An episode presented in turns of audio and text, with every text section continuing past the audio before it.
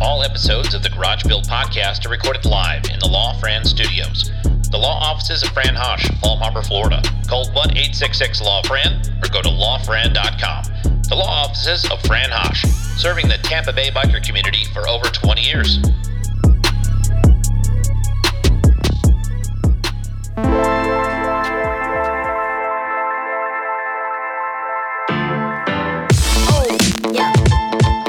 Welcome back to the Garage Built Podcast. This episode of the Garage Built Podcast was recorded in the LawFran studios. Call one eight six six LAW FRAN and follow at Fran Haasch Law Group on Instagram. We're brought to you by S and S Cycles. Since nineteen fifty-eight, S and S has led the V-twin aftermarket with innovative new ways to get air and fuel into your performance twin, to big bore kits for all big twins, Sportsters, and M eights, to today's must-have exhaust components. Choose S and S Cycles for your next performance upgrade. Visit S S cycle dot com and follow S and S Cycles on social media at S S cycle. Team Dream Rides in Maryville, Tennessee is located only minutes from the tail of the dragon. Dream Rides specializes in performance engine upgrades, used bike sales, service, maintenance, and repair. Visit team dream rides dot com and follow at Dream Rides Tennessee on Instagram to keep up with all the latest news. Hey, the High Seas Rally is setting sail this October twenty-ninth through November fifth. It's the only motorcycle rally on a cruise ship. Join me and thirty-five hundred bikers as we sail the high seas and visit four Caribbean ports. Follow at High Seas Rally on Instagram and use the code SPEEDMETAL, and you'll save one hundred bucks on your cabin when you book. We're also going to throw in that drink card for free this year. We're brought to you by sixteen twenty Workwear Premium, made in the U S A workwear, guaranteed for life. Visit sixteen twenty U S A dot com. Use our code SPEED twenty twenty-two, and you're going to save twenty percent at checkout. That is the biggest discount that sixteen twenty offers to anyone. Make sure you're following sixteen twenty U S A on Instagram, at sixteen twenty U S A. Hey, today my guest is Josh Allison from American Metal Customs, and you have seen this man's work. He's been all over T V. He used to be part of the team at Orange County Choppers. Super, super talented guy. We're very thankful to have him on here. We're doing a, uh, writing a bike feature for Cycle Source magazine, and I sat down today with Josh Allison, had a good conversation with him about what he's got going on. He's got this new company up in Danbury, Connecticut, and uh, real exciting stuff, and I was excited to talk to him, and I'm glad to share it with you guys. So let's get this thing out of the garage and up on the street.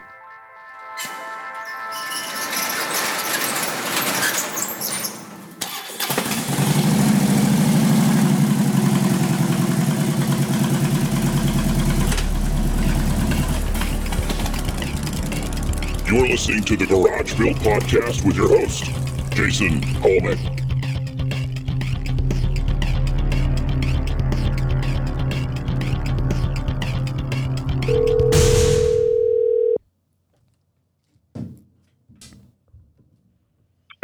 Josh, how are you? Good. How are you doing? I'm good. I'm good. Thank you for doing this um, on such yeah. short notice. I've been working on this. My daughter's getting married this coming weekend, so uh, my head's not been where it's supposed to be. It's been up my ass. So no, understandable. Uh, that's a big deal. Congrats. Thanks, man. Yeah, Heather had asked me to reach out to you um, during right before the storm came, and so and and I. Just with that going on and everything that happened, I I kind of missed the boat on it. But I looked at the pictures, and the bike is outstanding. And, and I, I don't know who the photographer was this time, but, you know, sometimes the, the right photographer, the right bike, the right the right set of circumstances really lend itself to kind of an aura that the bike has.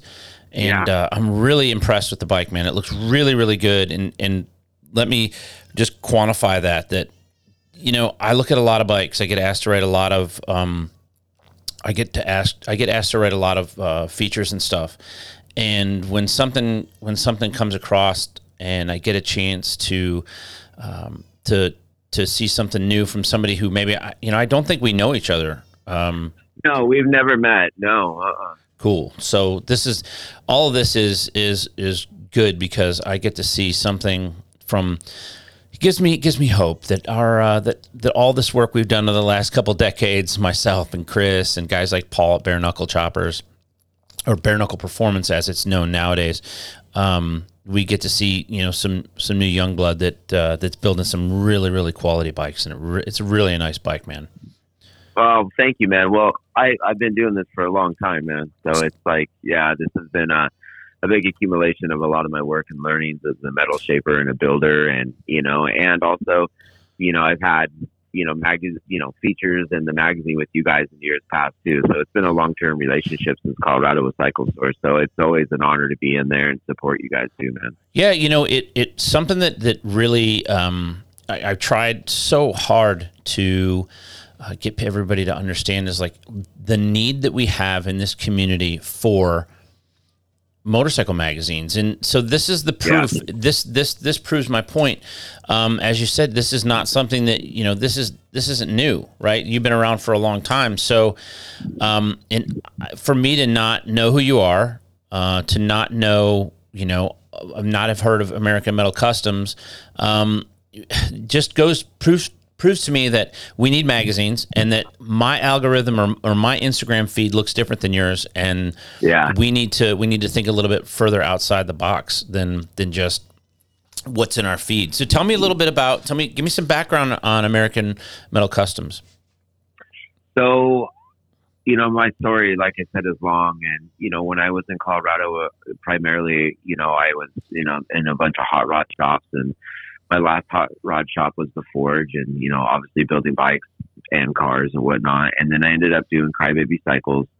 Crybaby Cycles took me to a really, uh, you know, different opportunity that I never thought would land. I've done some T V before in Colorado, but Paul from Orange County Choppers reached out to me, ended up doing that, that little journey down there, from some seasons. And then I signed a two-year contract with them to just come in there and be the lead builder, manage, and help kind of transform that shop into what he wanted it to, you know, be originally, not like corporate bikes and all that bullshit. Right. Anyway, through that whole thing, as my contract was winding down, um, and they were going to Florida, which I didn't want to do, um, with what they had going on there, I was building the Tribute Easy Rider bike for a gentleman named uh, Chris Bishop. Okay. And so that was when COVID and everything was happening too. So it was a really weird time. Like the shop was dead. I mean, that was like when everything was locked down. And in New York City, in New York especially, the lockdowns were intense, you know? Yeah, they were. And so Chris would uh, come up once in a while, kind of check on the progress of the bike and see what was going on. And anytime I, you know, I throw myself into a project, that was another one where, you know, I know a lot of those Easy Rider tribute bikes have been built, but I mean, I did a bunch of research, made sure, you know, I had all the right parts, real parts. There's a real panhead, real transmission, real shit, really trying to replicate what Peter Fonda had, because Chris Bishop had a signed helmet and a signed jacket from him. And so we really wanted nice. to make it something special. So he was just coming in, checking on the project, and we'd be able to sit down and kind of chat and kind of open up the conversation, where he was just like, man, you know, I've seen your work. I, this is amazing. I, I love everything you're doing. Like, what, what are you doing next? and it, and it was kind of like, oh, I don't, I don't know. Once again, life is changing, and I, you know, here's kind of what my options are, but I, I'm not sure, you know, and there might have been, you know, me and my wife were even thinking, well, maybe we just open up Crybaby, maybe go back to Colorado. There was the Florida thing with Paul on the table. And then Chris said, well, listen, man, you know, in Connecticut, you know, only an hour away from here, I've already opened up a company called North American Motor Car. And, uh, you know, it's primarily, you know, car storage, it's detailing, and we're building this world-class facility. And, um, you know, I think with you, there's an opportunity to open up this whole custom side of it, what you've done in your life with your career, lead that up, and we could do something awesome together. And I said, wow, well, I didn't, you know, I didn't know this. And so we kind of started talking more. And after, you know, us sitting down and him just saying, hey, I, I got kind of these visions, and I know that you also have some thoughts too. We should put something together and, and do it. And I think it, I think a cool name could be American Metal Customs. And I said, you know what, man, I, uh, that's originally, you know, why I did Crybaby. I'm a core roots, grassroots builder. It was all about the craft for me and the culture of it. It was never about anything else. You know, some of these opportunities just came in my, into my life. So I felt like it was the right move for me. So we moved down to Connecticut, um, and started this adventure with him. And so we teamed up and created American Metal Customs.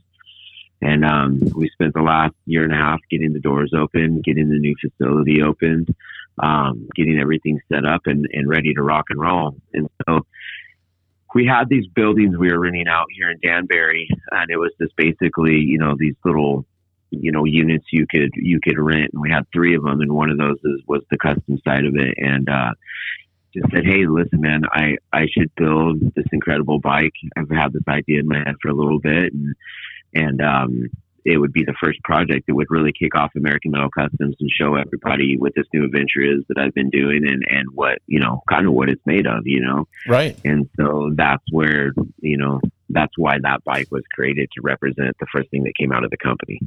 Well, it's an exceptional bike. And, and the, the story, that's a really good story. I did not know that. Uh, I know that, um, Uh, Ryan from Paper Street had Ryan Gore had done some work with yeah. Paul, and, and Paul has, you know, I, I don't know him. Um, he's uh-huh. only about forty-five minutes away from where we're at here in Lakeland, Florida. And, okay. um, I, I, what the long, the more time that goes by, the more I learn peripherally through, you know, just through happenstance, through conversations that I have with people, that he's really, um, interested in promoting himself, but in talent. Like when he finds somebody that's talented, I don't feel like he um, is preventing them from being who they can be. And there was a lot of that in the early days of, of Orange County Choppers, when it was the Mike Campos and the Rick Petkos and the um, yeah. the Codys, and I cannot remember the the guy's name that worked there that uh, ended up being a bike builder himself a little while a little while after that. Um, he built the Yankees bike when he was there. Um, his name will come to me, but there There's was been a lot. Yeah. Yeah. That, that, that there was this accusation of stifle, stifling people and not letting them have their own identity and not letting them build. And there was all these rumors of non-competes and all this stuff. And I, I understand from a business standpoint, you know, you don't want someone to abscond with the stuff that they do while they're being paid to work for you. But at the same time, I think putting a lid on somebody or lowering the ceiling to a point to where they, they feel stifled is a bad thing. And I, I just don't see Paul doing that. He and I have a, have a very close mutual friend that's a, an amazing world-class bike builder that um, has nothing but good things to say about him. So I, I'm really, you know, at some point in time, I'd like to get over to Clearwater and have a conversation with, with Paul, because I think he's unduly and unjustly accused of not being somebody that really has moved the needle in this industry, and he and he really has. Well, I mean, it's it's it's a, it's a long-winded conversation with him, because I think at one point when they were in the thick of it and stuff, I think there was some of, hey, this is what we are, this is what we're doing, and and I think there was a driving force then, especially when Junior was with him. Yeah. And then after that breakup with Junior, I think it really it, it lended himself to open his eyes to the to the industry more, and also too. You know, one of the things I will say about him is his core roots is, you know, his core bikes and choppers. It, you know, the corporate America thing was T V and, and a lot of money, just to be sure. frank, yeah. you know, and so that's what they decided to do. And it was easy, and it was, it was just what, what, what his career led to.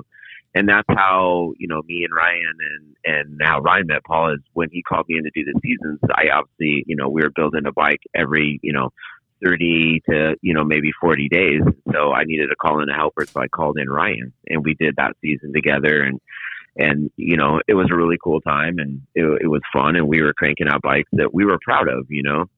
And then, so yeah, that relationship with Ryan has continued on. And even when I was there with Paul, when I built Malibu Honey for Born Free twelve, you know, I did that independently, and he was like, oh, that's great, man. You know, you should do that. You, you know, back to what you were saying, he never he never said, well, no, you can't do that because, you know, you have a contract with us.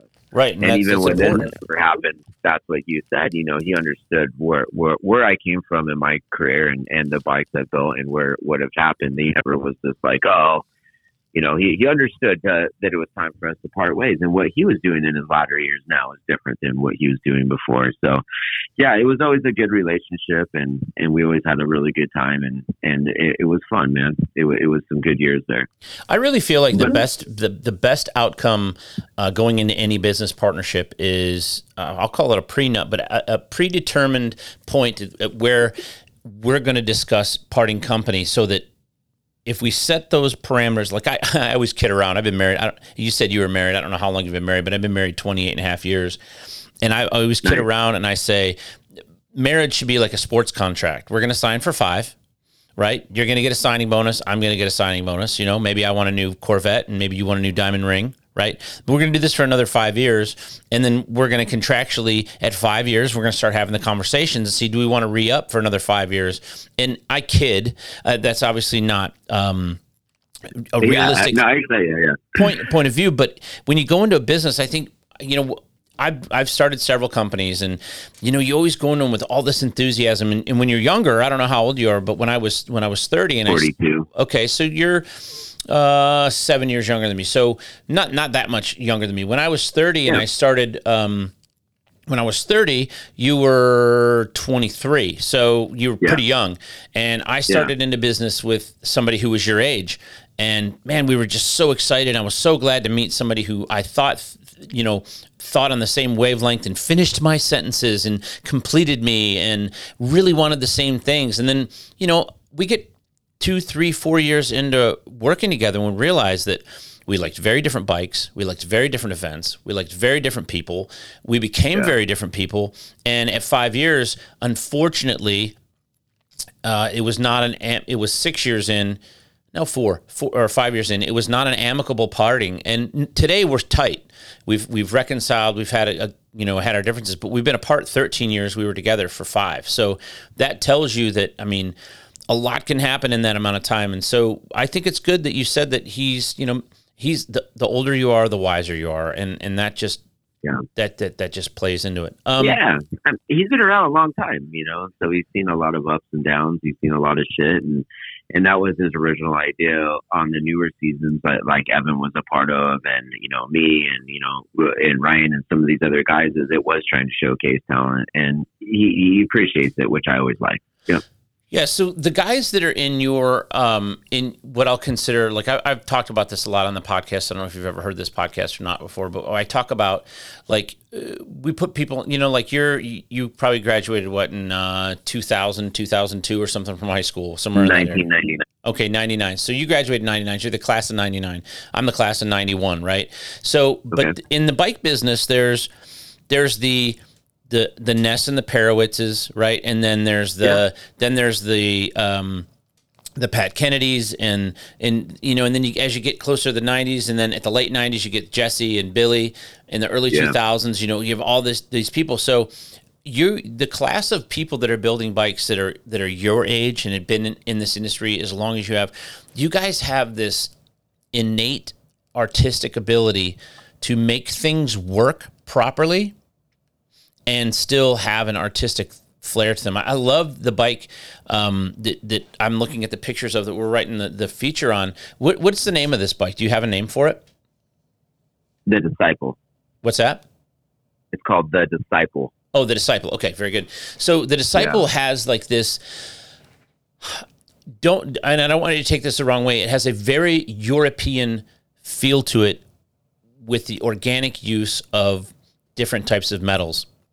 And what I mean by that is, um, if you look at the way things are in Europe, like the architecture and the materials that they built Europe, because Europe's so much older than the United States. That's the one thing yeah. I learned when I went over there. It's like, you know, having dinner in a place that had been open for five hundred years opposed to having dinner at a place that had been open fifty years here, you know? fifty Oh, yeah. What we consider old is nothing. Yeah. yeah. And you happen to live in the oldest part of the country. So yeah. Yeah. You have a better feel for that warmness that those different types of metals give off. And this bike has such a warm, warm tone to it. I just, I absolutely love looking at stuff like this. You know, even though it's not like, it, this is not the type of bike that, you know, I like a, a, a you know, big Evo motor and, uh, and, you know, billet and all that stuff, because that's what I came up on. But this is so organic and beautiful looking. Tell me a little bit about the bike, starting at the back and, and working the way front. So it was one of those things in my life that when I really started getting into building bikes, one of the things, you know, of course, my influences growing up, like you said, Jesse James was a big one, is, is handcrafted parts meant everything to me. Mm-hmm. You know, there's a lot of dudes that build bikes, and I'm not saying they're bad bikes or anything, but, you know, you're, you're, you're, you're buying things and you're bolting them together to create something that might be similar. And right. I always wanted to try to separate myself in it. And I also just loved metal shaping. And then what, like, it's funny that you brought up Europe, and it's funny you bring up architecture and old, because that's been a big influence in, in my path you know, originally what I wanted to be was an artist. I studied a lot of these places. I studied a lot of culture and, and, and artists through different, you know, countries. And so that was one of the things that the mixed metals were a big deal. So that's something I've tied into all my bikes from the beginning. And this one, I wanted to have the same tone to that. And that was really important to me, along with the vintage motors, you know, and I understand performance like anybody else. And I get it, you know, Evos shit, you rock the shit out of them and not have to do anything. But there's such a thing about the history of Harley, the history of America with that, and the history of, you know, when they did those motors like the knuckle, they were so wild looking. They were so different. And so that is to me my favorite motor. And the, that's always the fundamental part of all of these bikes is what are you going to build around? So it started with the knuckle, and I found that knuckle in New York. Um, the Mitt Phillips, the, I, that's somebody I got to know through Orange County Choppers. They're amazing, you know, do amazing restorations, vintage guys. They reached out to me with the motor, and it's an O E M built nineteen forty-one E L. And nice. So it was a very, very special rare motor. That's a wartime motor. Almost impossible to find these days. And then, you know, I just did a straight leg uh, frame, which is, you know, very, you know, it's just your straightforward knuckle stuff. But one of the things I also loved about that era of Harley was all the beautiful castings that they've done on their frames. And the castings to me are just so crazy. You know, I've built a bunch of frames. You know, there's a lot of amazing frame guys out there, but Harley always just separated themselves, I thought, a little bit with some of that. And it kind of toned in with the motor. So that was the choice there. And then, you know, I always start with the gas tank. And the gas tank's such a fundamental part of the artistic side and look of the bike. For me, it sets the tone of everything. Right. And back in the fifties, Schwinn had their little their little bikes that they did, and it had that false little gas tank on it, and it had those these really cool wings. And um, as a kid, that always just stuck with me how cool those Schwinn bikes were, and it always felt like a motorcycle, but it wasn't. And, and so I thought, man, this is a really cool, cool kind of way to start on this, and having having that influence that I want go through the whole bike. And it's funny because bringing up that that that European style is. I didn't want to do a chopper this time. I didn't want something with high bars, high exhaust. And so it kind of did have that tone. You read into that beautifully. And so after, you know, I wanted to do a split style gas tank. And then the gas tank is, once I get that all ready, mm-hmm. a lot of fabrication went into that tank too. I mean, that was some serious hours making that tank. Then, then that sets the tone for the next piece. And then the next piece to me is the rear fender. And that rear fender is the same thing. I wanted to pull in that Art Deco vibe. Um, once again, handcrafted, all, all made from hand. And it's a one-piece fender, which is super, extremely hard to make.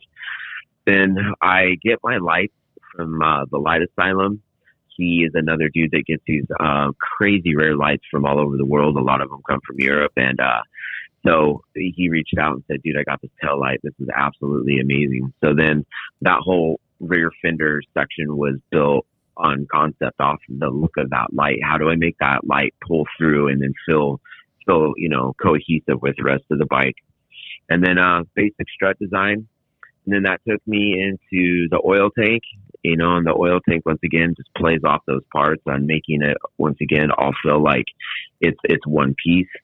Um the seat was cool, and usually I don't do branding on bikes, but I thought with that oil tank and seat it kind of complemented some branding of the American metal, you know, insignia, and that's where all yeah, it was done. Very tasteful way to put a yeah. moniker on there without junking it up. Yeah, because I, I, you know, I don't like that stuff, and usually that, you know, just doesn't fit right to my style. But I thought this made sense, and once again, it was supposed to be a bike that was branded, for, you know, to show the company's value and work and what I was doing there. So I did that, and then the rest of it, you know, the bars, the front end, the exhaust. You know, all the other handcrafted parts and everything that's on that bike just naturally flows. And, you know, I get inspiration from, like I said, the last part I did. Um, I really wanted to use, normally I make my own, you know, handmade springers. I've done a lot of different front end variations and stuff. But on this one, I thought that leaf front end, front end really complemented the look of it, and uh, kind of had homage to, once again, European bikes, old Indians and stuff like that that I really love. Um And yeah, man, uh, I wanted uh, another thing I wanted to do on this bike that I typically don't do is I wanted to put a little bit of performance to it. So that being a stock knuckle, I put a, a Baker six into four transmission in there to get those higher gears if you really wanted to get after it. Right. Um, I did a dual caliper rear brake because obviously wanted to stop. I mean, my personal bike is a forty-six knuckle chopper that I did uh, for Born Free, and is that, that the uh, is that the aqua colored green one? No, that that's another one. That okay. was my Born Free ten bike. That's the King Nothing Bobber, my forty-six knuckle, and it has mechanical knuckle brake on it, which I love. But uh, you know, stopping powers it's subpar not, it's not great sometimes, right? Yeah, and you know, I hate front brakes and all that because it kills the look of it. So anyway, on this, I. Those are some performance, you know, things I wanted to do to make the bike, you know, go. And it does, you know, people don't realize with an old M thirty-five Linkard and a knucklehead, if, if you, if you do the right gearing on it and you put the right transmissions behind it, you know, this bike would click belong at seventy-seven, seventy-five miles an hour, which is plenty fast for a bike like this, you know. I would agree with that. And I have to tell you that I, I, I, I don't want you to think that I don't have appreciation for it. If I was going to, If you said, listen, you just won a, con- a contest and you get to pick any factory Harley-Davidson made from from day one, uh, it would be, I would probably pick a knucklehead.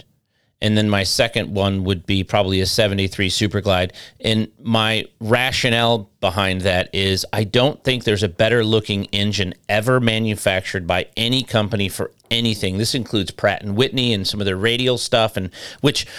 Uh, I, you know, I want to talk to you a little bit about that too, and kind of see where where your head is on that kind of stuff. But some of the, you know, um, World War Two, pre-World War Two uh, airplane stuff is just some of the yeah. most amazing engineering and aesthetically raw mechanical things I've ever seen. But I, uh, oh my God, yeah, dude, I uh, yeah. knuckleheads, I love knuckleheads, and and I'm gonna tell you, I'm gonna cheat at some point in time. I'm going to put an S and S knuckle in something just because I like S and S stuff. I want something I can I can ride, you know, anywhere. And, and I know that to make an old knucklehead work, you have to forget some of the prudent engineering things that, you know, um, they don't they don't like to- close tolerances. They they need room to breathe. Yep, they, they need, you yep, know what I mean? Yeah, yeah. No, it's funny you said that. Malibu Honey, that's the seafoam green bike you're talking about. Mm-hmm. Um That's a ninety-three inch uh, S and S cubic, you know, ninety-three inch cubic knucklehead motor that's in that one with another Baker, and I call that a hot rod. I mean, dude, that bike fucking rips, dude. Oh yeah. I mean, those those those, those motors are amazing, and so there's a place for all of that, you know. And it's nice that you say that because a lot of people, you know, and I don't see it in your generation, but.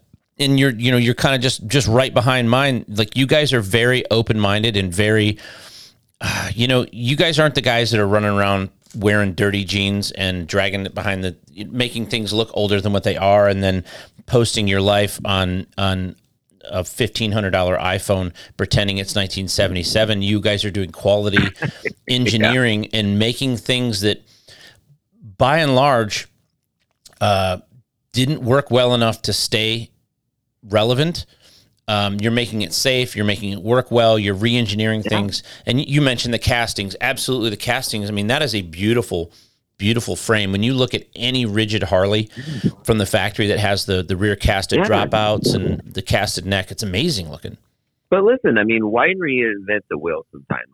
And I think that's what's uh, done a lot of times too here is like, once again, I've built frames, and you know, most guys, that's a part of their D N A is true custom bike builders and stuff. And there's a time and a place for it, but sometimes just using what, you know, history has created in this industry is sometimes wins over, you know, and I would agree. And I've, I've always appreciated that side of it too. And, you know, when you, when you look at where we are right now as a whole in the motorcycle community, you know, and the people that influence me, and I do that, I give mad respect to all these guys we were just talking about and stuff. But the game has since risen insanely on the handcrafted and metal shaping and just, you know, fabrication levels. If you look at Sosa Metalworks, if you look at Max Hassan, if you look at, you know, C T Newman, you know, and all these dudes, I mean, it's like, holy shit.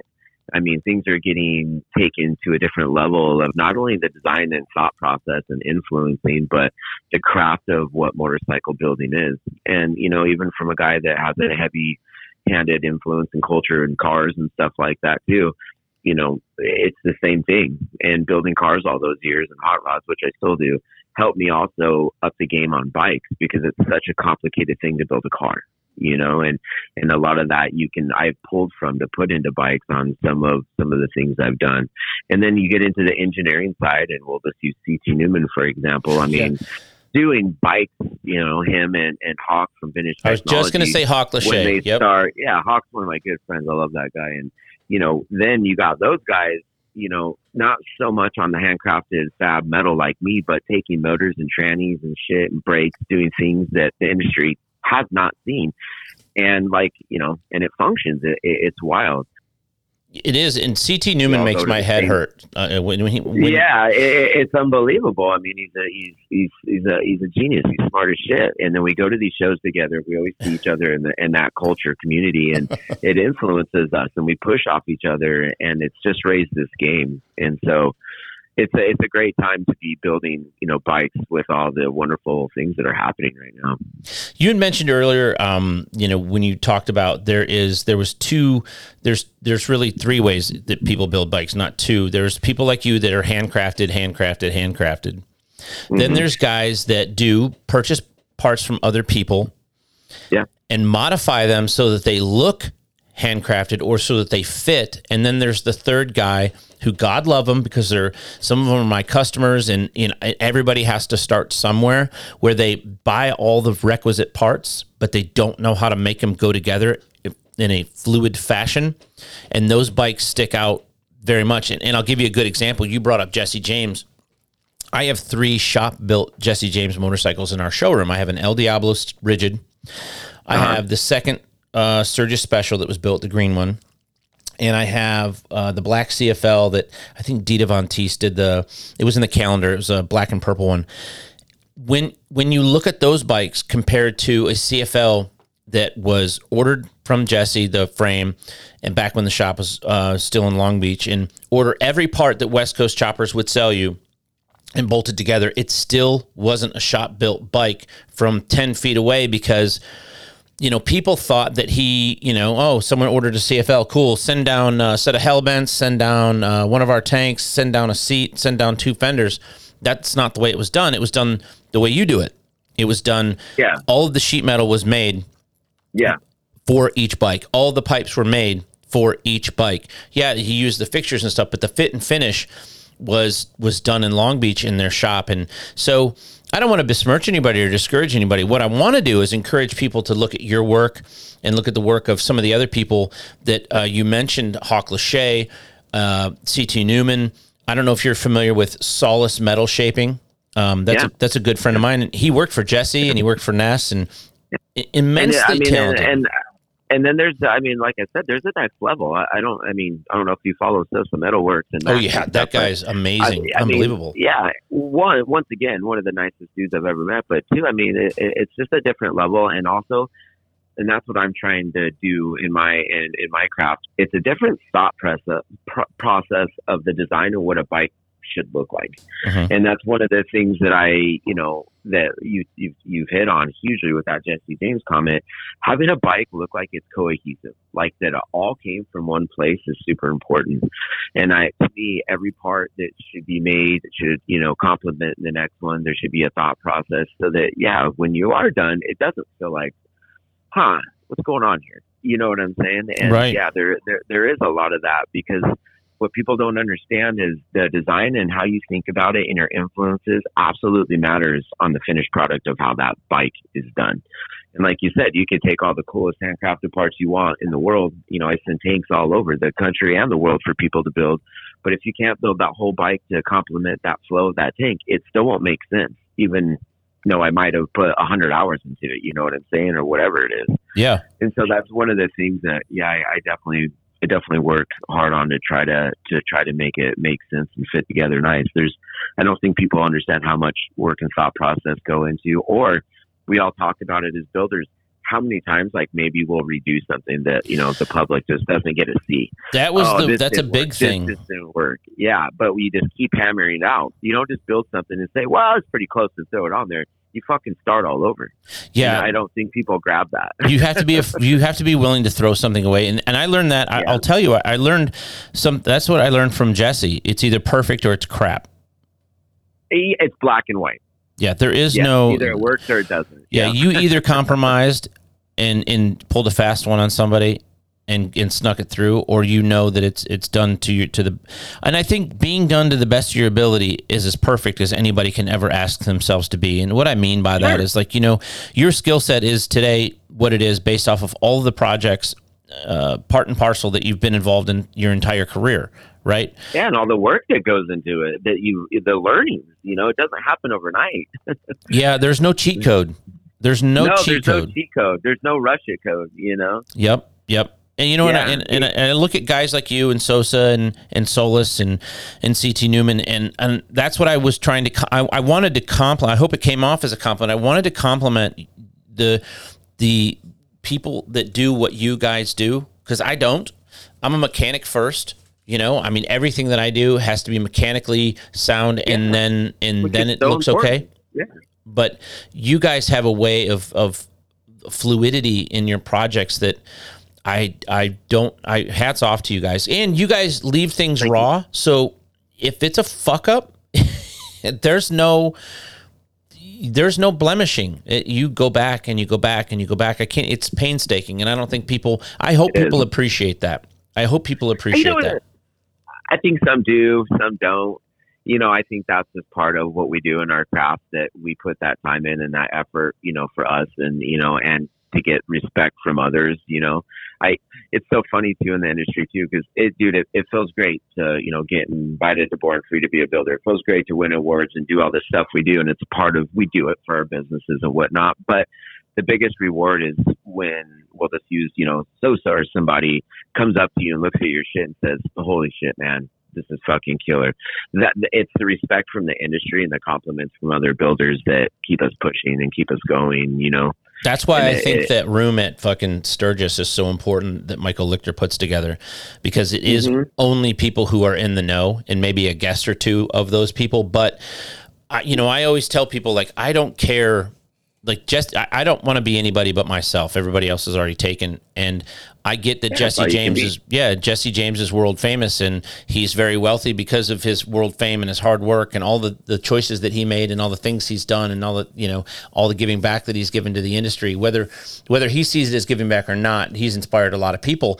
Um, I always play to the back of the room. It means more to me that somebody in, in my, in my industry, or, you know, uh, does what I do and knows how hard it is for me to get to where I'm at. Because I think hard work comes through in the final product. That's what I mean when I say, like, there's a difference between bolting something on and buying something and modifying it so that it fits properly and then doing a new finish yeah. to it. You know what I mean? And I think it's yeah. so important to play to the back of the room. And it's very good that you touched on that. That's a super, super important thing. And it's also, a little gratitude goes a long way.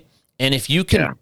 Put that kind of gratitude back to somebody. I mean, you know how you feel when somebody compliments you that, that knows how hard it was or knows how hard you worked. Yeah. If just yeah. when you give somebody an accolade or a nod or a shout out or, and, and, you know, and tell them, hey man, I really think this is great. And you see, you see them kind of, you know, their shoulders kind of go back a little bit and they're thankful. And that means so much. Cause, yeah. cause I'm telling you, dude, in all these years I've been doing it, I have given people compliments, and they've looked at me, and it wouldn't have mattered that I gave them a compliment. They could give a shit less because I wasn't somebody they already knew. Do you you follow well, what I mean by yeah, that? You're, no, you're one hundred percent right, dude. And, and, you know, and I think that's where it's a very popular industry in, too. You know, there's there's so many shows going on. There's so many things that are getting pushed with builders and, you know, or, you know, Bitwell's People's Champion and all this. And it's giving all these people a big swing, which is amazing. But also, too, it's like, it also is a massive. I've been to a lot of shows where you get in these parking lots, everyone just pours their bike out there. And, and you can be next to one of the best builders in the country and not even realize it. And they don't even, they don't even know that. And so that builder, just like you said, might come up and be like, hey, holy shit, good job. And they, they don't care because they don't know, or they're, they're not, they're not paying attention. You know, do you, do you, do you, do you see what's going on here? Yeah. And, and, and, and you're right, man. You, you're right.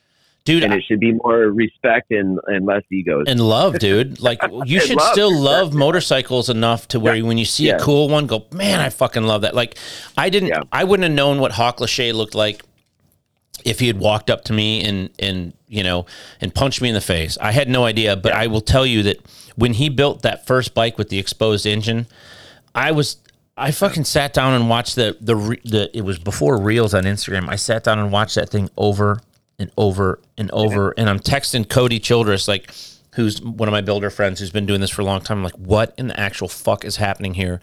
And, um, And then I, I met him a couple years ago, or it was the year before, not this year, the year before, at T M M R.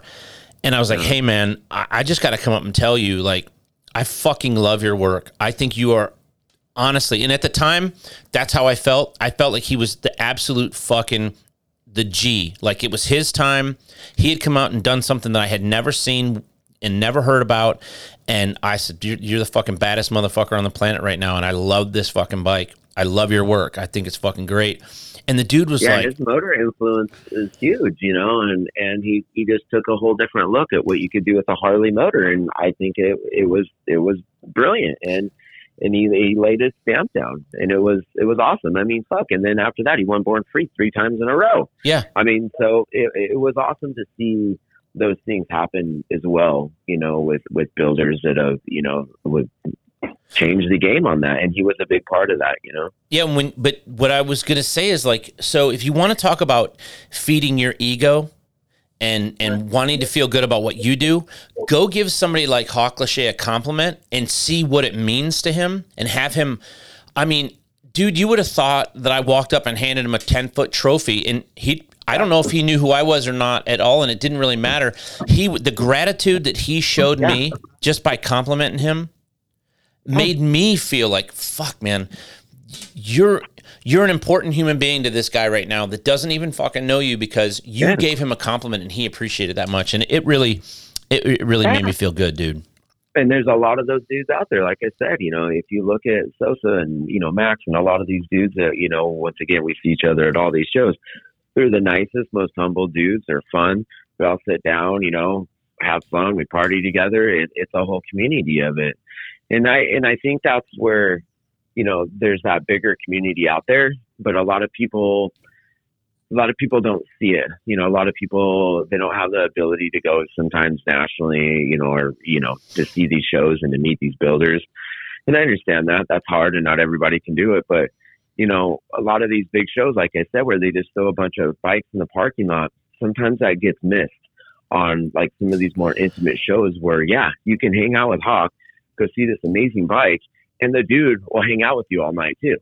Yeah, he you doesn't, know, it, and he it, doesn't want anything other than, I mean, he doesn't want more accolade. He just wants to have a good time, and no, you know, that's all we all want, dude. You know, yeah. when, after we, you know, you worked for all this time building one of these bikes, and the blood, sweat, and tears, and all the fucking money and shit that goes into it. When we go to these shows, dude, it's like, it's our break, it's our vacation, it's it's fun time, man. You know, that that that's what it's about, you know.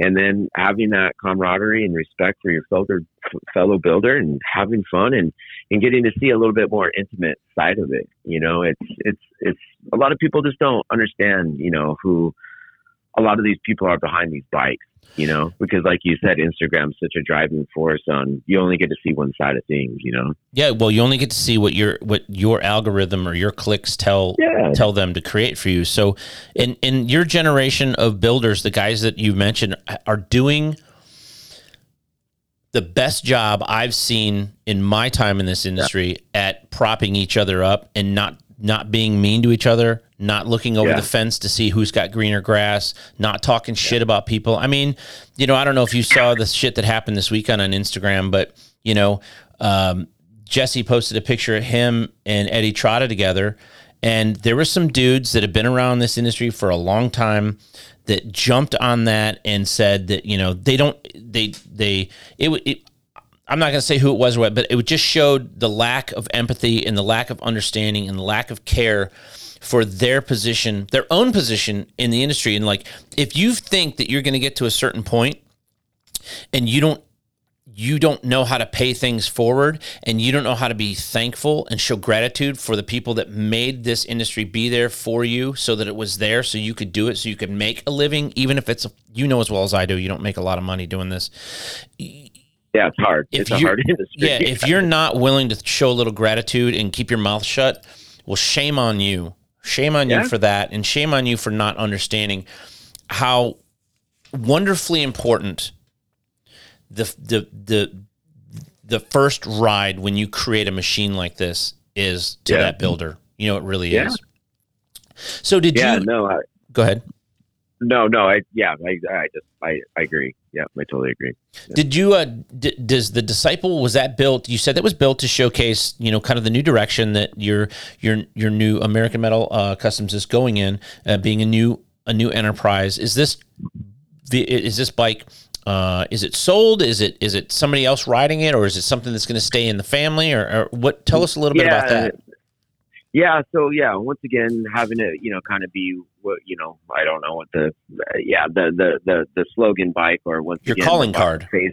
Yeah. Yeah. You know, it was once again to show, you know, the, where we're going, what, what, what I'm capable of doing. And here's the direction of this company, because there's a lot of companies that come out every year. It's a lot of competition, and there's a lot of builders out there. And so it was like, hey man, I just want to do this and, and to kind of show it. So the bike, um, I'll live with the shop, and I th- think that it'll probably stay, stay within the shop, just to be able to, to showcase, you know, it's in the showroom floor, and just to kind of have that, you know, that calling card. And when you look at, you know, why, you know, I named it The Disciple, was because of that. You know, a disciple is one that goes out and basically believes in a doctrine or something that somebody's doing, and it goes out and it spreads the the word, right? Right. Spreads that message. And so that's what that bike was supposed to do. And, you know, it's, it's been to a lot of shows, and, you know, very honored to have it win the magazine with you guys. And so, yeah, it'll probably be something that, that, that stays within the shop. When you look at, when you look at your body of work, is there, is there anything that stands out as um, something that I, I, I don't want to take anything away from anything that you're doing now. I don't want to take anything away from anything you've done for a client, but is there something that's ever been a passion project of yours, or a project that you took on and something happened along the way that made it a little more of a spiritual journey than just, than just a bike build? And, and, and if there has been, can you tell me a little bit about that and what the muse was for that? I don't know. Yeah, it's kind of funny, because every time I go to build a bike, it seems like it's, Uh, kind of for something, or there's something special a little bit with it. You know, when I did the King Nothing Bobber, you know, that was, that was a big one too. You know, that's when I was at Crybaby, and that was all the years of my life working up, you know, to be able to get a, a knuckle, because they're so goddamn expensive and hard to find. And that was my, you know, fuck. I'm going to send you fuck. something right now. I'm glad you said that. Let me stop real quick, because I'm going to send you a text right now that hopefully you can get on your phone. And I want you to, I want, I want your natural response to that. This was, I was on a trip in twenty sixteen visiting England, and I was looking on Craigslist. And I want you to see this, this that I just sent you, and tell me what you tell forty-seven, me. Yeah, twenty-one thousand. twenty-one hundred. Oh, twenty-one hundred. Oh, I read it wrong. Oh, yeah. That's like thirty-five hundred like, bucks, dude. Yeah. I found like but four of them funny. While I was there. Well, dude, we could get so off track, because I have a, a really funny stories about Europe and this whole thing we tried to do, trying to get knuckle motors over there, but it was such a nightmare, because one of my old school buddies in uh in Colorado tapped onto that too, and he's like, dude, have you ever looked at the market over there? I mean, he literally wanted to get on a plane, go over there, and try to hoard these knuckles and then get them back over here, because they were so freaking cheap. Yep. But that's also a whole endeavor within itself too, you know? So yeah, anyway, if it was that easy, so, everybody would do it, right? Yeah, so that's what we found out, but that's hilarious that you just sent me that. You know, and, and these motors, I mean, you know, I'll just be straight up with you, you know, that Disciple motor, and it's a complete O E M built knuck, like I said. I mean, it was twenty-five thousand dollars, dude. I mean, it just, nothing, nothing in that realm is is cheap, and it keeps getting more expensive. So back to that that King Nothing, it was that was the first time to be able to get to that point. And it had to break the bank on that bike too. It was a personal build I was doing. Crybaby was fairly new then, and that was my first time as an invited builder for Born Free. And so that bike meant a lot to me. The struggles of being able to find the parts and pieces, being able to afford it. I mean, once again, like, probably went too hard on it. You know, that's when you start putting like, oh man, you start putting sorry, retirement babe. money into, you start putting your yeah, retirement like, money. Sorry, into babe, we're eating sandwiches this week because this knuckle motor is like, oh fuck, you know, it, it's all this shit. So that bike was a really, really special bike to me. And that one, you know, was a big movement for me again in the industry. And, and I don't know, it just, it kind of hit home on how personal it was because I think of some of the effects then in our lives. But every bike to me, I think that's, I mean, I'm obsessed with this. So every bike has a special thing to me. And every time I do a bike, there's always a part of it or something that, that is very intimate to me. And I mean, the Disciple was too. It was another bike of like, all right, I've, I've experienced all these things in my life, whether it's been, you know, uh, traveling, whether it's been T V, all the things that the industry has done for me. And this is my final leg, you know, we've put down roots and at my age and with my son here, American Metals is, you know, this is, this is it. This so this is, is make it or this is make it or break it. Danbury, yeah, Connecticut, and right? So that Disciple was, you know, like I said, everything in my career that I built up to, it was a very special bike. And yeah, I don't know. I don't know if, if there's a specific one that's just like, oh, dude, this this one thing, because they all have something to me. Well, I mean, so that's that's that's very key, and and you know, I, something else that I noticed that you're the the circle of, of guys that you mentioned and, and the the people that are actually have the talent to do what you're doing. You are your own community. You have your own uh, your own uniform that you wear. You have your own tools that you use. It's very different from the stuff that uh, that the people that I came up in the industry with. And you guys definitely approach this from art first. And I don't. I, I mean that in a in a in a very very good term. I do not mean that in a pejorative sense.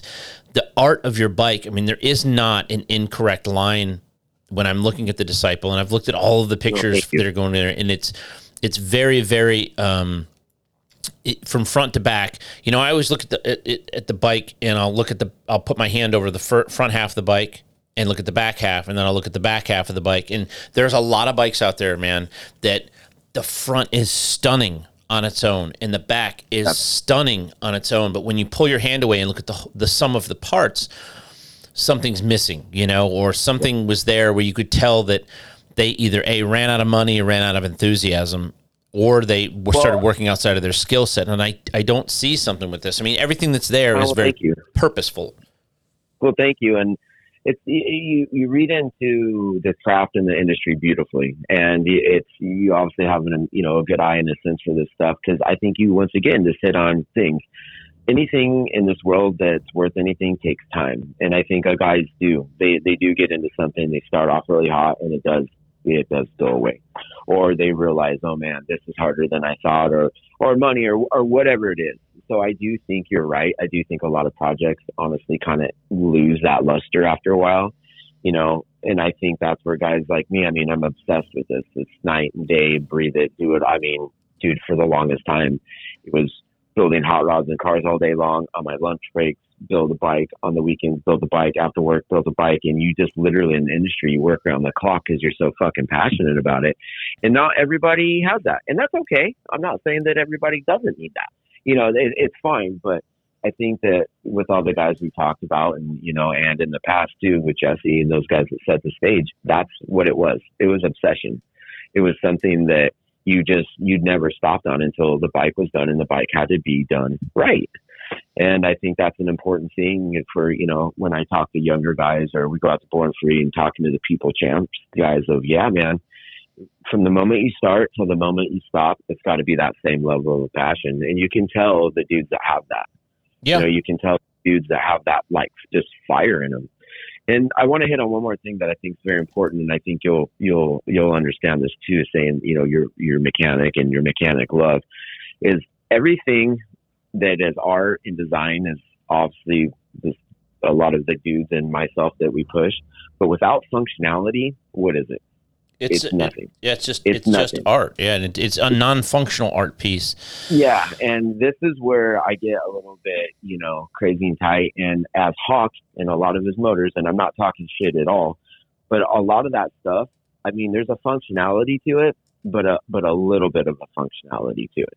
You know, these aren't bikes that you can just jump on and just like, hey, I'm going to go ride for four or five hours, or I'm going to go take this trip on, right? No. You know, and so, and one of the things I've worked really hard on, and a lot of times why I find these vintage motors, but I don't go completely, you know, nutty with them, is because these are bikes that all the bikes I've done, and I and I've proven this with a lot of them, but you can jump on these bikes and you can actually go ride them.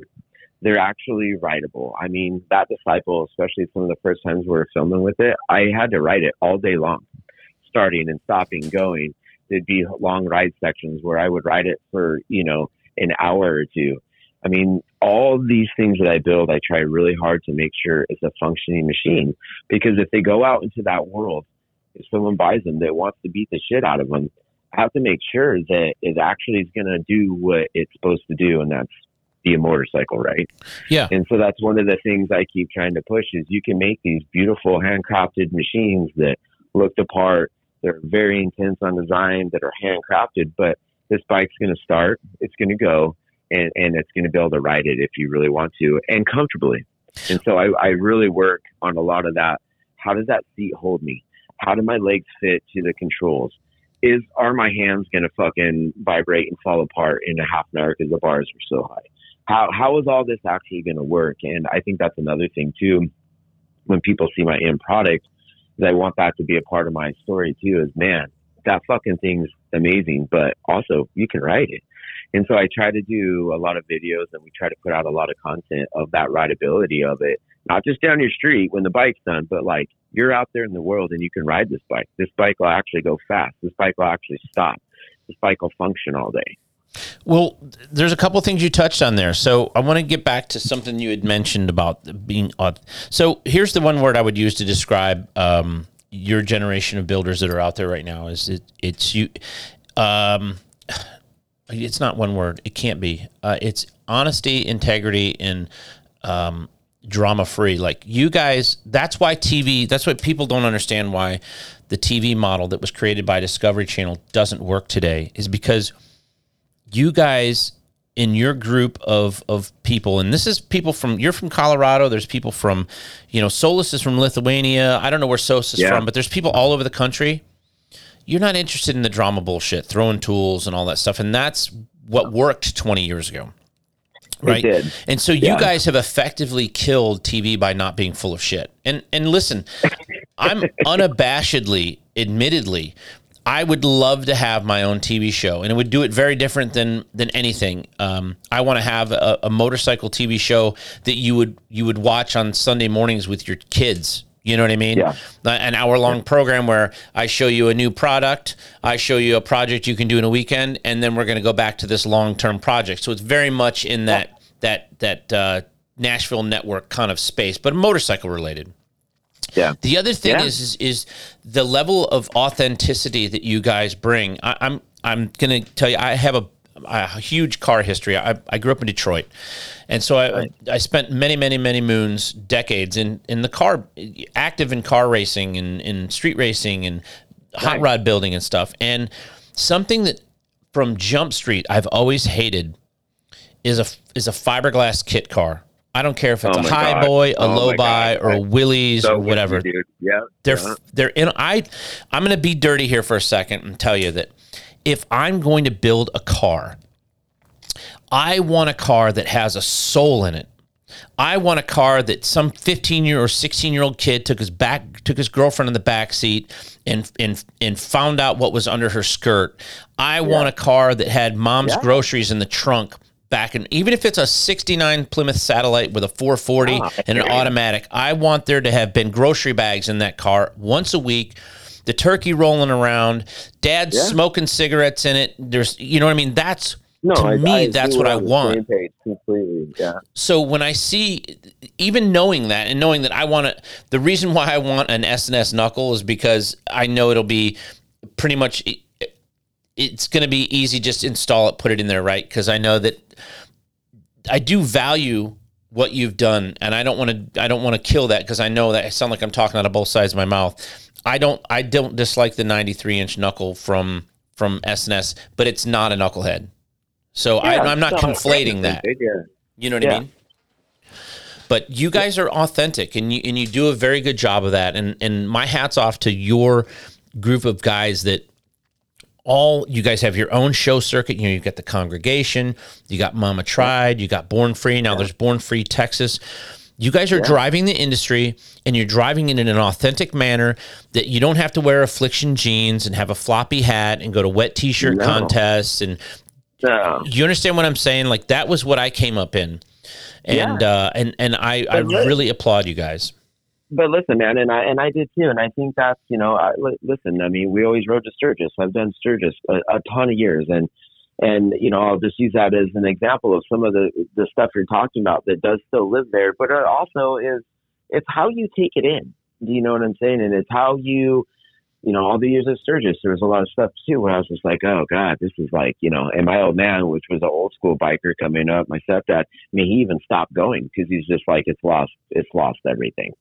And it was like, but for me, it was still going, it was still weeding through all that, and it's still finding these amazing people, these amazing bikes, yeah. and, w- and what you take away from it. And and that's where I am pumped with the industry. There's so many amazing shows that are showcasing bikes, right? Showcasing builders, right? And this intimate side of the craft and the trade. Not just like you said, hey, a bunch of bikes out there and all this weird shit going on. That's like, why, why are we doing this? It's about the bikes, right? Right. And so I think I think like it's about said, the people though too, and the relationships. Oh God, yeah, it is, it, and that's where the craft and trying to keep this craft going on, trying to keep kids excited about doing something with their hands, and not just the tech industry, you know. And there's so many things that are happening that, you know, I just feel like it's super important to have that. That, hey, you can still be a builder, you can still be a metal shaper, you can still be a craftsman and, and make money and still still be able to be okay, you know? I yeah. think that's an important part of the legacy that I want to push on to my boy and, and to this industry of, hey, man, it's not easy. It's taken a long time. You got to go through ups and downs and struggles. But if you truly are pra- passionate about being a craftsman, you can make it work and you can do what you want to do in life. You just got to work hard for it. Yeah. And I, I would love to have a conversation with your dad, or, or to tell you that, you know, there's lots of bad neighborhoods in this country, right? Yeah. And a lot of people that are from those bad neighborhoods remember when those bad neighborhoods were good neighborhoods. I mean, Compton, what California amazing. was a good neighbor, was a good neighborhood at one time. And so my answer is, is how do you make a bad neighborhood good? A bunch of good people move into it. Yeah, one hundred percent. Yeah. And so um, what I would say is to your dad is like, look, Sturgis can be whatever you want it to be. Yeah. And yeah. Uh, I feel like you, uh, looking at these pictures and talking with you and, and knowing the circles that you travel in, I feel like you're of the, you're in the group of people that try to not take any more than they need out of the room that they're in. And leave yeah, things be well better than yeah. leave things better than way they, the way they found it. And I appreciate guys like you that this, you know, you said this is a this is a wartime motor. We know how hard those are to get if you're trying to find one, and we understand why that is. And that's because we needed all the metal to build bombs to go stop yes. the Nazis. Yes. And so, yeah, that's yes. the soul. This motorcycle has the soul of that time period, and. You used tools and skills that were developed and honed in this country during that same time. And so my hats are off to you, man. You've done a fantastic Thank job you. on this engine.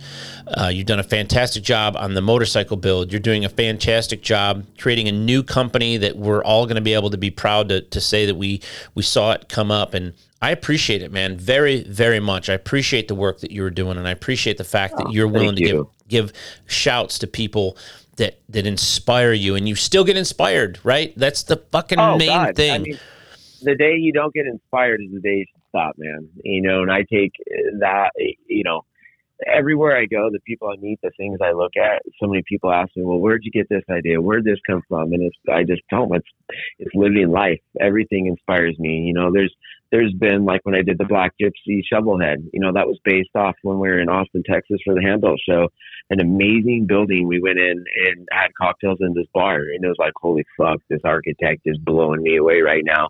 And that was a big part of the reason why did that tank, you know, and it doesn't have to be, you know, you, you can take inspiration from anywhere. Absolutely. Anything, anything, a rolling hill could be, oh, look at that line. Fuck, that looks cool. And like you said, and then it goes even deeper on the people you meet and the experiences you have along the way. But yeah, man, if, if you if you start just building bikes to just try to build bikes to just do it because it's cool or to try to make money, it's probably not going to go well for you. That's a hard thing to do.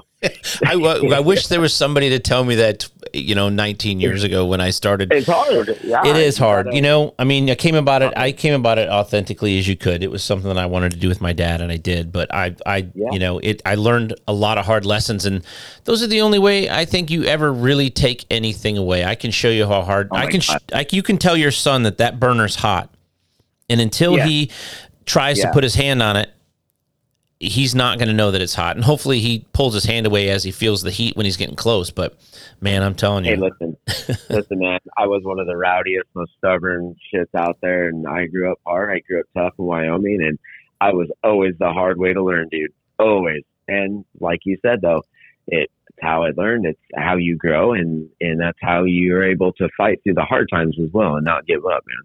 Well, I do appreciate it, man. Listen, I'm so excited. This is going to be in the next issue of, of Cycle Source, but more than that, I'm I'm I'm glad that you had time to take and spend with me today to uh, to talk to us here on the Garage Built Podcast. And I'm really looking forward to. I hope I get to meet you here sometime in the next year, and I'll, and I'll be looking for everything else that you guys do. And uh, tell everybody where they can find you out online. Um, this is going to be American Metal Customs dot com. Um, you can get there, and that's our website, you know, which we're going to redo. That's kind of in the working, but yeah, you can see everything there. Um, American Metal uh, Custom on Instagram, Facebook, uh, and then my, my personal page is uh, Joshua eight seven eight seven. And so you can check out all of our stuff on all those. That drives everything and what we're doing next. And it's going to be a big year for us, um, building a new project for uh, Born Free this year, which I'm super excited about. And yeah, man, we're just going to keep on rocking and rolling. I appreciate it, buddy. Thank you so very, very much, dude. Yeah, man, appreciate your time. It's an honor. Thank you. Have a great day. Thanks, man.